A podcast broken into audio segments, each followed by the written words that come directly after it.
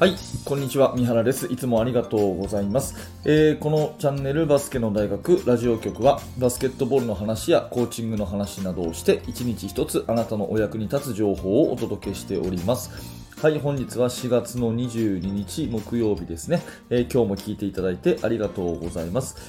最初にですね、いただいたお便りを1通、ご紹介させてください。こちらツイッターの方に届いたものですね。毎日ポッドキャストを聞かせてもらっています。私は中学生女子バスケの保護者です。娘とポッドキャスト、動画、メルマガを一緒に見たり聞いたりしながら、同じ話題を共有しながら考えさせてもらっています。これね、すごい嬉しいですよね。私はバスケの指導者の方向けにやってるんですけれども、保護者の方がね、しかも娘さんと共有して同じ話題を出していただいてるっていうのがすごい嬉しいですしね、本当に熱心で素晴らしいなと思います。本当にありがとうございます。メッセージ続き読みますね。昨日のポッドキャストでどんな選手を試合に出すかという回、我々保護者や指導者も同じだなと思いメールさせていただきました。以前からメルマガやツイッターの配信等で言われてた内容だったと記憶してますが、三原さんの声に乗せて頭に入ると、まるで自分も指導されているかのような感覚なのかなと思いました。このような気づきに出会えたのも三原さんの配信あってこそだと思います。毎日更新大変だと思いますが、お体にお気をつけ、今後とも配信していただくと嬉しく思います、ということで。いや、こちらこそ本当に毎日ね、聞いていただいてありがとうございます。何らかね、ヒントになれば嬉しく思いますので、今日もよろしくお願いします。さて、今日の本題はですね、失点の半分はミスということで、昨日ですね、ミスの原因というのは仕組み作りっていう話をさせてもらって、結構これがですね、好評だったので、引き続きミスの話をしたいんですけれども、実はつい最近こんなツイートをしました。ちょっと読み上げますね。試合をすると失点の半分以上はミスだったりします。ボールを取りに行って抜かれたり、パスミスから速攻を出されたり、そんな積み重ねです。ナイスプレーが多いけどミスも多いというチームより、派手さはないけどミスが少ないというチームの方が最終的な勝率は上がると思っています。こんなツイートをしたんですね。私はこれ結構常日頃から思っていて、とにかくですね、ガチャガチャと動けばいいとか、とにかく早く行けばいいとかっていう教え方ももちろんされている方いると思うんですが、結局それでミスが減らないままですね、行くと、なかなか接戦に勝ちきれないんじゃないかなっていうような私なりの経験があるんですね。なので極力ですね、ミスを減らす、よく言われることですけど、うまくいくための方法っていうのは無限にあるけど、ミスを減らすための方法っていうのは意外と具体的に思い浮かぶということで、失敗をとにかく減らしていくっていうことはですね、意識すれば意外とできたりすることだったりして、それから仕組みを整えたりはできたりすることだったりするので、ミスを減らすための努力っていうのは効果的ですよっていうふうに思うんですね。なので、まずはですね、試合での失点の半分ですね、負ける可能性を高めている要素の半分は自分たちのミスであると。決して相手がですね、いいプレーをしたからとかじゃなくて、自滅であるっていう自覚をまず持つことがとっても大事かなというふうに思うんですね。で、そのミスをどうしたら減らせるだろうねっていうところを、追求していく、みんなでそこを、テーマにしていくってことはすごい大事かなと思っていて、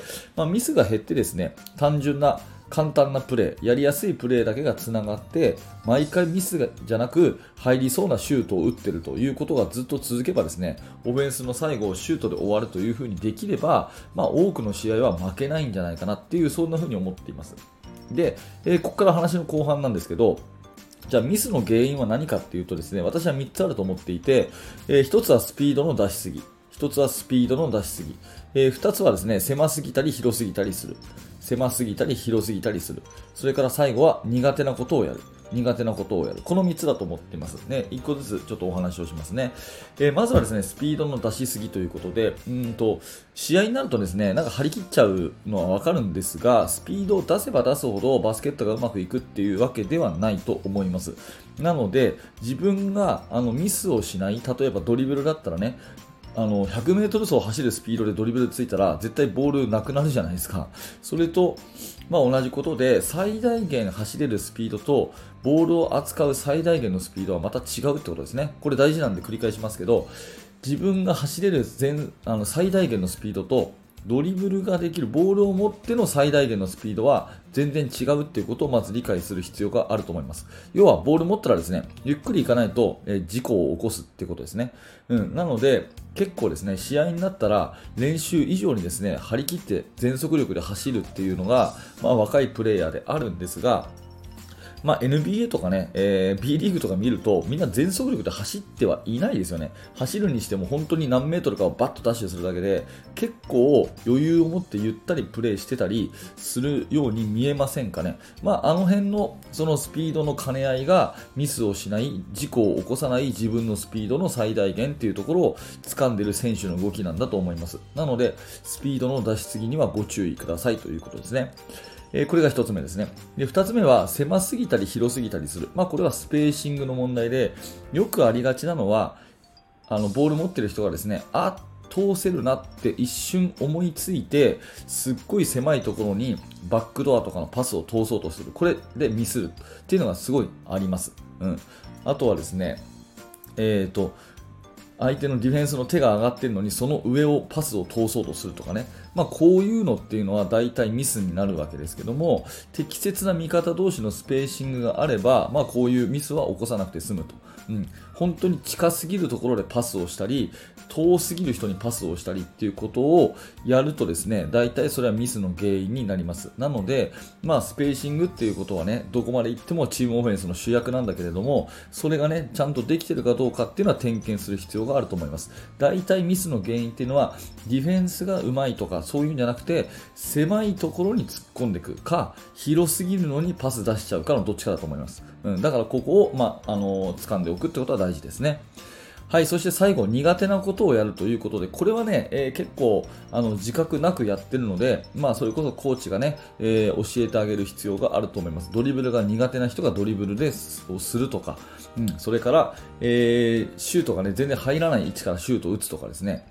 結構こういうことは試合中やりがちなんですね。もちろん苦手を克服するために練習をするんですが、いざ試合となったらですね、その練習の成果を発揮するわけであって、別に試合でですね苦手を克服する必要はないわけですね。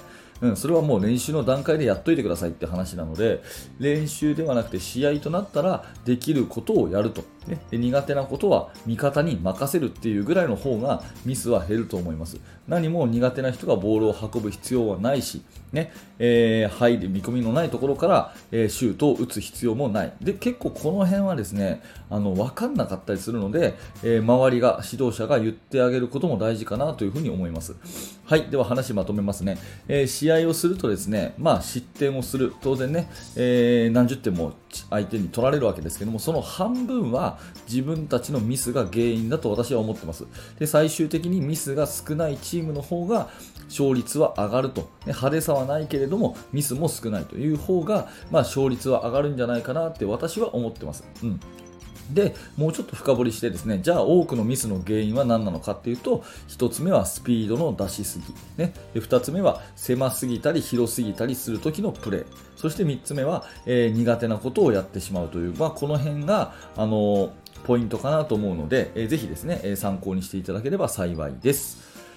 はい、ありがとうございました。このチャンネルではいつもこんな感じで毎朝7時に更新をしております。コメントとかですね、あとメルマガの方にですね、いっぱいメールをいただいてます。全部読ませてもらってますので、ぜひぜひよろしくお願いします。